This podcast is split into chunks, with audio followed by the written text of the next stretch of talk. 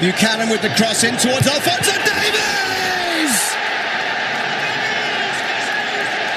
He missed the penalty in the opener. He makes amends today. Canada's history-making.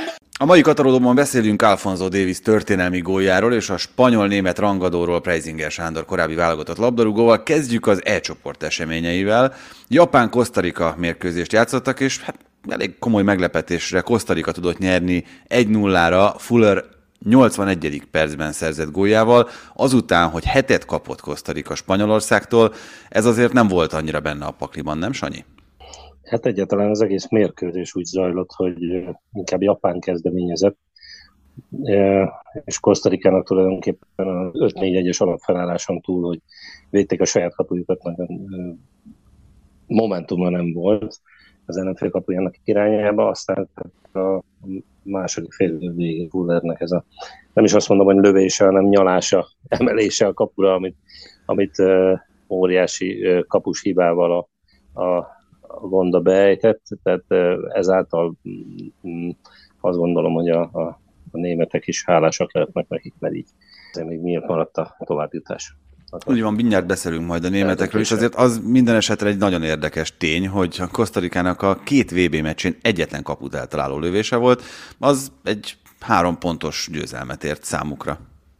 Hát igen, mondom, hogy a, talán azon kívül, hogy a, a játéképítésben hátul próbáltak a saját térfelükön labda kihozatalt kezdeményezni, amit a japán helyel közzel csírájában elfolytott, és azon kívül ugye hosszú labdákkal próbálkoztak megjátszani el, elől kontrátászt. Nagyon igazán nem is volt ötletük arra, hogy hogyan kellene eljutni a japán kapuig. De hát aztán ilyen a futball.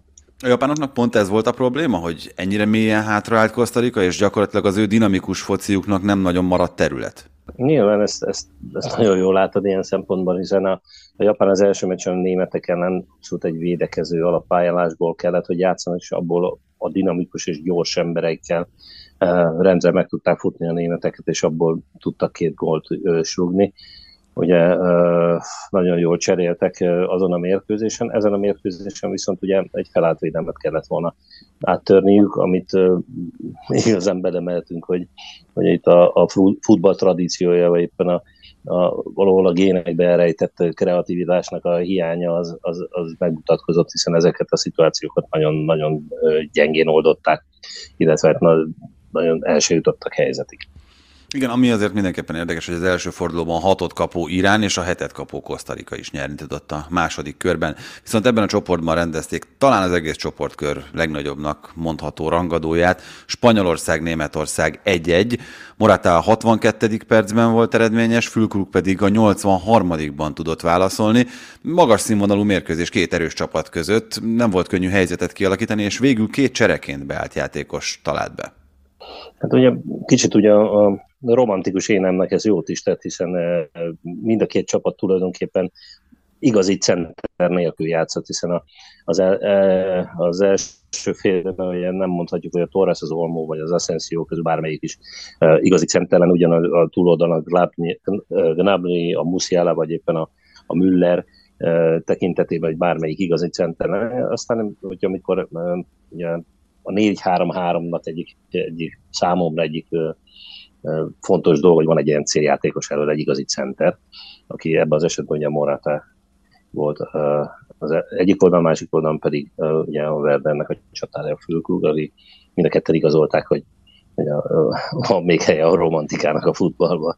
Hát van, és olyannyira, hogy itt a spanyolokkal kapcsolatban azért a legfőbb kritika az volt a torna előtt, és most már szerintem ez hosszú évekre tekint vissza, hogy nincs igazi centere ennek a csapatnak, és ehhez képest Morata az első két mérkőzésen eredményes volt, most remekül érkezett egyébként Jordi Alba centerezésére, és olyan igazi csatárerényeket csillogtatott, amiknek eddig azt gondoltuk, hogy hiány van, akár ő, akár a spanyol csapat. Hát azért a Moratánál nem mondható ez, mert ő azért egy klasszikus center, nyilván voltak a pályafutásának neki e, hullámhegyei és völgyei, akár a Juventusos korszakát említhetjük, mm, vagy éppen korábban a Real Madridban, ugye, de ő egy igazi olyan center, aki minden élet szálával a góra tör, azt keresi, hogy hogyan lehet a kapu elé érni, és most is ugye itt az Züle esetében pontosan ez az egy lépésre verte meg, amit egy igazi centernek pont elég ahhoz, hogy egy ilyen szenzációs mozdulattal beemelje a labdát a rövid fölsőbe de a teoromantikus énet az egész biztos, hogy újongott, amikor Fülkrug sztoriát nézted, ő még fél éve a másodosztályban szerepelt, 29 évesen válogatott lett belőle, és a harmadik válogatott meccsén a második gólját szerezte egy spanyolok elleni csoportrangadón, ami azért hát finoman szólva is egy váratlan történet itt közvetlenül a VB előtt alatt. Igen, és valahol örült is a szívem, bár nem vagyok egy nagy német dukker, tehát azért a mai mérkőzésen a, a német válogatott abszolút alázattal ö, és megfelelően kezelte a spanyolok elleni ö, mérkőzést, és, és lehetett látni, hogy minden idegszálukkal azon vannak, hogy valahogy túl legyenek ezen a mérkőzésen pozitív eredménye, ami ebben az esetben ugye ugye az X is belefér, de visszatérve Fülkruga, ő azért egy igazi, robosztus német center, a klasszikus höneszes idéket idézi, és azért látszott, hogy amikor odaért a kapu elé, nem nagyon kellett neki gondolkodni, és, és tökéletesen elrúgta a hosszú felsőrne a, a, a Simon mellett, aki, aki mindvégig ugye, remekül védett, és hát a, a, a centerek vagy a csatároknak a, a rémálma az, amikor a kapus bármi történik, megáll előtted, és nem, nem mozdul el. Itt az elcsoportban négy pont találnak a spanyolok az élen, Japán és Kosztarika három-három pontos, Németország pedig egy pontos, tehát itt minden nyílt még, azt mondhatjuk, még hogyha a spanyolok lépés előnyben is vannak. Arra nem kérek, hogy kérlek, hogy jósolj, viszont itt azért én azt gondolom, hogy a legnagyobb esély arra van, hogy a papírforma igazolódik, az az a két európai nagyágyú megy tovább.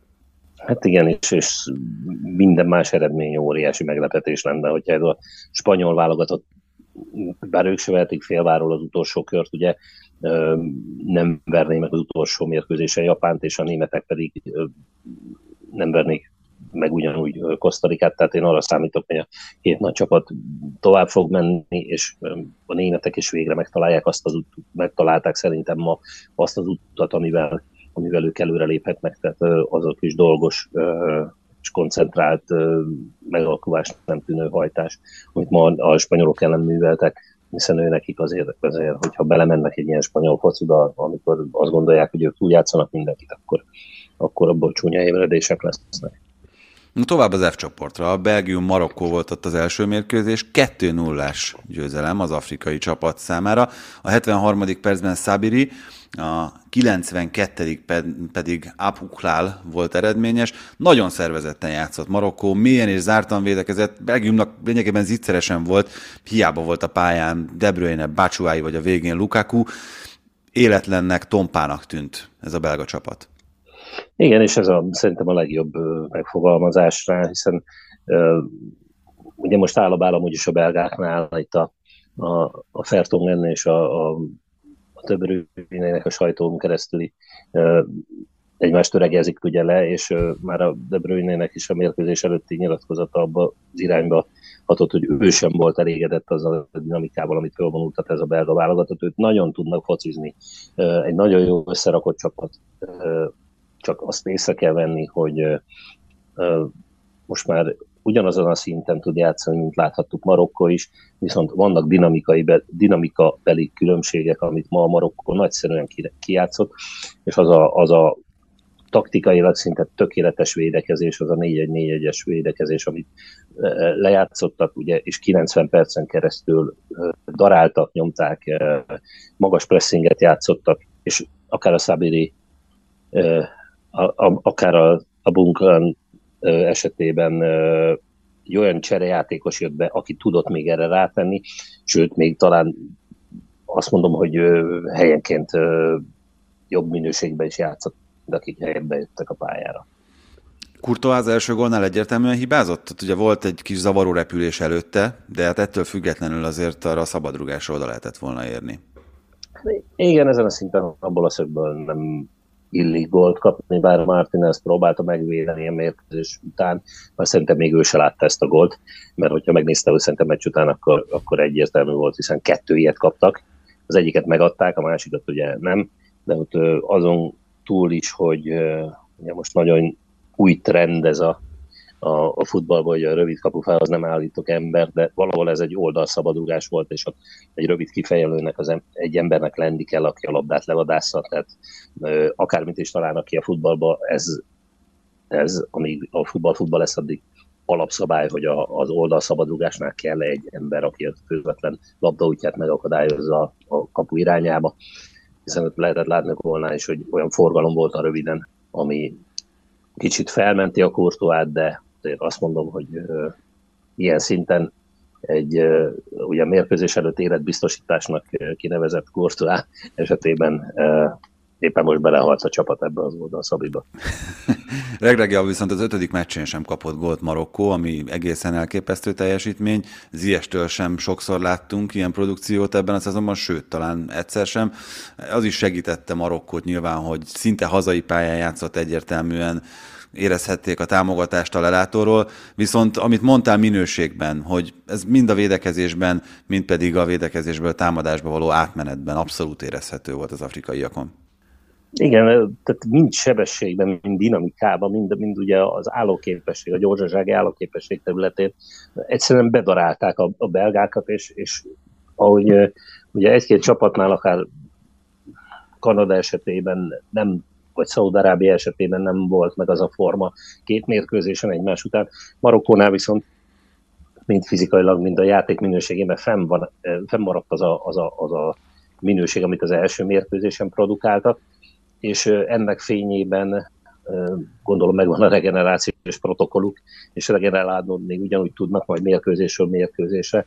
Tehát óriási távlatai vannak még ennek a csapatnak, én azt gondolom még itt a világbajnokság további folyásával kapcsolatban is. Horvátország, Kanada 4-1. Az előző világbajnokság ezüstérmese is egész kiváló teljesítményt nyújtott. Hiába kezdett nagyon jól, a reményteljes kanadai válogatott, a második percben már vezetett Davis góljával. A rutinos horvát csapat, én azt éreztem, hogy megtalálta a módját, hogy hogyan törje föl ezt az ellenfelet. Igen, ugye mm, kicsit alkalmazkodni akarta John Herdman a, a, a horvát válogatotthoz, és, és az előző mérkőzés három belső védőjéből átváltott négy védőre, amit egy kicsit szerintem őket meg is zavarta. Ugye itt a kulcs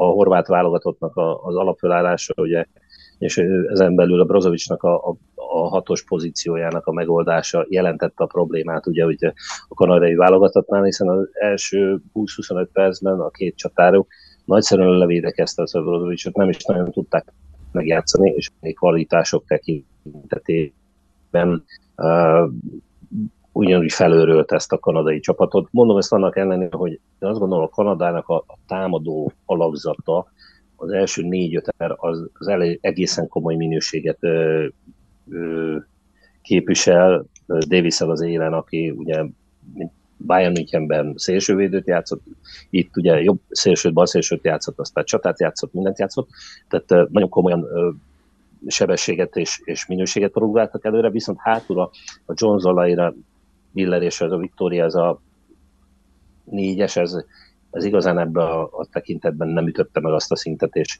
és ott uh, ugye a horvát támadók uh, Modric vezérletében, uh, Kramaric Livája, aki a gólokat tudta, tehát ők azért ott kicsit erős volt ennek az alakzatnak, és ebből is az őszinte fociukból kijött ez a, a súlyosnak mondható vereség. Igen, abszolút, tehát megmutatta ez a brutális erejű horvát középpályás sor az erejét, és az is nagyon jó döntésnek bizonyult Dalistól, hogy a sérült Vásics helyén Liváját állította a csapatba, aki egyébként három év után került vissza a válogatottba, tehát egyáltalán nem tűnt egyértelműnek, hogy vele kell kezdenie, hogyha akár egy ember is kiesik. Kanada viszont megszerezte történetének első VB gólját, ugye 1986-ban még a magyar válogatottal szerepelt, egy csoportban a tornán 51 próbálkozás kellett ahhoz, hogy ez összejöjjön Davisnek, de hát hiába a korai vezetés. Kanada kiesett, Horvátország, Marokkó páros az élen négy ponttal, de Belgium három pontja is elég lehet a továbbjutáshoz. A horvátoknak már elég egy belgák elleni X. Itt azért azon nem lennénk meglepve, hogyha az egyébként jó nevekből álló belgák potyannának ki a végén. Igen, és mm, jelenleg azt mondanám, ha ma kellene fogadni bármelyik, akkor azt mondanám, a horvátok jutnak tovább. Viszont nem szabad elfelejteni, hogy ugye ugyanúgy mind a két válogatott az előző világbajnokságon érmes volt, és a belgáknak az önérzete most eléggé rosszul nézhet ki, és mm, az is jól jöhet nekik, hogy ez a belső viszály kicsit meggyújtja azt a hal, vagy pislákoló tüzet, ami, ami jelenleg a, a belga válogatottat jellemzi, és még egyszer nekiveselkednek, és egy igazán jó mérkőzésen esetleg legyőzik Horvátországon. Mm, örülhetünk előre, hogy egy ilyen mérkőzés fog dönteni a második, vagy a másik helyen, továbbjutó helynek a, a kilétéről.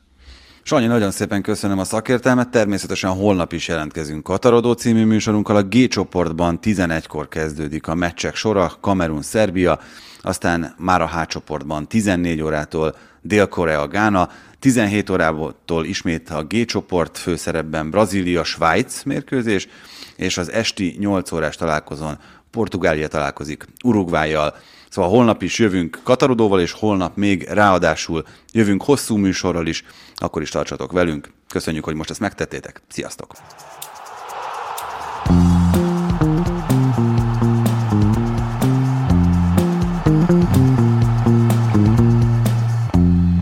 Ha más podcastekre is kíváncsi vagy, hallgassd meg a Béton műsor ajánlóját.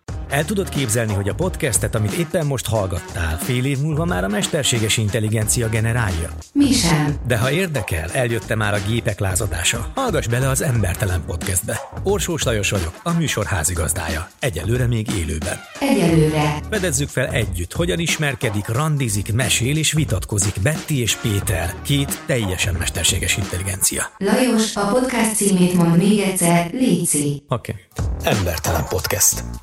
Ez a műsor a Béton közösség tagja.